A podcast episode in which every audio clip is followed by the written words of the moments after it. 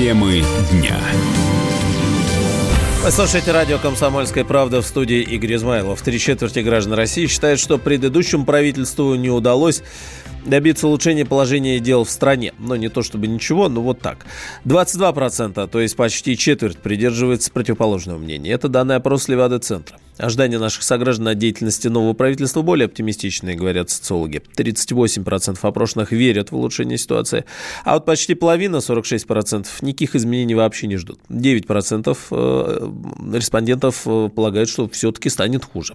Старший научный сотрудник Федерального научно-исследовательского социологического центра РАН Кирилл Подьячев подчеркнул, что для населения важно ощущать свою значимость в жизни страны проблема не в том, что там Медведев добился или нет. Вот об этом не говорят. Проблема в том, что люди не вовлечены. Вот когда был Крым, появилось у людей ощущение, что наконец-то их услышали, что они нужны. Каждый человек востребован, что будет какой-то проект, в котором каждый может поучаствовать. Прошло пять лет, ничего. Что-то такое правительство делает, а, собственно, что оно делает, никто не знает. Люди не чувствуют своей сопричастности судьбе страны. Это снова ушло. А снова сейчас все сводится к тому, что вот давайте дадим денег. Денег бы дать неплохо, но не это нужно прежде всего людям на местах. Если Мишустин будет обращаться к людям, будет вовлекать их в такую деятельность, где каждый почувствует себя на своем месте, вот тогда да. Если каждое появление нового лица вызывает мысли о том, что вот пришел новый человек, сейчас, наверное, может, дела пойдут по-новому. Но это общечеловеческое, такое вот э, вполне детское себе желание. Российский писатель Дмитрий Лекух считает, что прошлое правительство не смогло сделать все возможное для роста э, жизни наших сограждан. Это отражено как раз в социологическом опросе.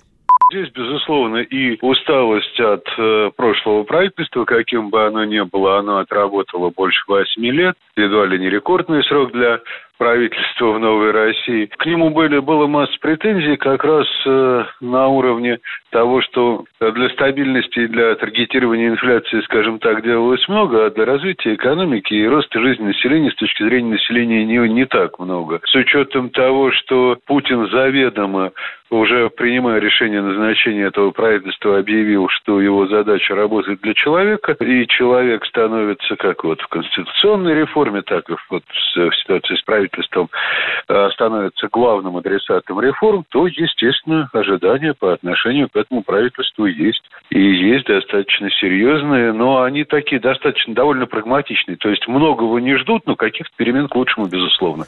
Правительство во главе с Дмитрием Медведевым или Дмитрий Медведев вместе с правительством. В общем, все они ушли в отставку 15 января. Пост нового главы Кабмина занял Михаил Мишустин. Ранее он возглавлял Федеральную налоговую службу. В России, говорят, появятся защищенные корпоративные смартфоны и планшеты. Ожидается, что серийное производство начнется уже этой весной. Выпускать их э, будут Mobile Inform Group совместно со структурами Ростеха на базе Калужского завода. Коммерсант узнал о планах Ростеха вложить аж миллиард рублей в производство. Еще 50 миллионов рублей инвестирует партнер корпорации. В год будут выпускать до нескольких десятков тысяч устройств. Причем оборудование намерены делать под заказ. Компания планирует, что гаджеты заинтересуют все виды полевых служб, силовые ведомства. Их э, предложат организациям здравоохранения, энергетики, нефтегазовой отрасли, предприятиям транспорта, ЖКХ, всем, у кого есть деньги и желания. На прямой связи со студией председатель Совета Фонда развития цифровой экономики Герман Клименко. Герман Сергеевич, здравствуйте. Здравствуйте. Здравствуйте, приветствую вас. Зачем все это нужно? Получится ли, немного ли денег, немало ли? Чем плох Китай? Ну, с точки зрения государства нашего российского денег не так много. А я не могу прокомментировать историю с безопасностью военных, да, потому что там все-таки у них свои какие-то тонкости, свои какие-то разные применения. Но мы с вами помним две истории, где государство а, работало. Это был телеканал, это был смартфон Йота, а, который пытались продавать всем чиновникам, по-моему, потом дарить и телеканал, и, э, извините, телеканал, что у меня сегодня прям, и поисковая система «Спутник» со всем э, окружением. И в обоих случаях государство оказалось неспособным э, быстро что-то сделать. А проблема заключается в том, что цифры настолько быстро развиваются, что такие вот, знаете, а, схемы а, попытки встроиться в поток, они не срабатывают. Мне кажется, что у инициативы Ростеха, это не первая инициатива, у нас же есть Сейчас эксплуатируется, по-моему, до сих пор в Почте России 15 тысяч смартфонов с отечественными системами Selfish. Она сейчас называется, по-моему, Master или как-то. Угу. Не помню, как называется. Но дело в том, что заведомо старая техника, да, заведомо устаревшее оборудование. А, то есть, если мы говорим о том, что покупаем современные смартфоны, современные планшеты и перепрошиваем их, то да, это возможная история, но примерно как Яндекс на процессорах Intel построил прекрасную поисковую систему. Но вы знаете, Яндекс не пробует выпускать свои сервера, да, он не пробует запуститься на Эльбрусах или Байкалах, да. А, у этих продуктов есть наверняка применение, но это применение все-таки находится, а, я даже не готов это оценивать в безопасности, ну, там, возможно, есть какие-то допущения, но мне кажется, надо очень четко разводить интересы мирных граждан, мирных чиновников, которые нам с вами, в принципе, ну, давайте я так смело скажу, ничего еще не сделали, а, чтобы их пытать вот нашим отечественным железом, да? А, Спасибо, поэтому... Герман Сергеевич. Да, действительно, вопросов еще много, в том числе о наших мирных чиновниках. Спасибо, Герман Клименко.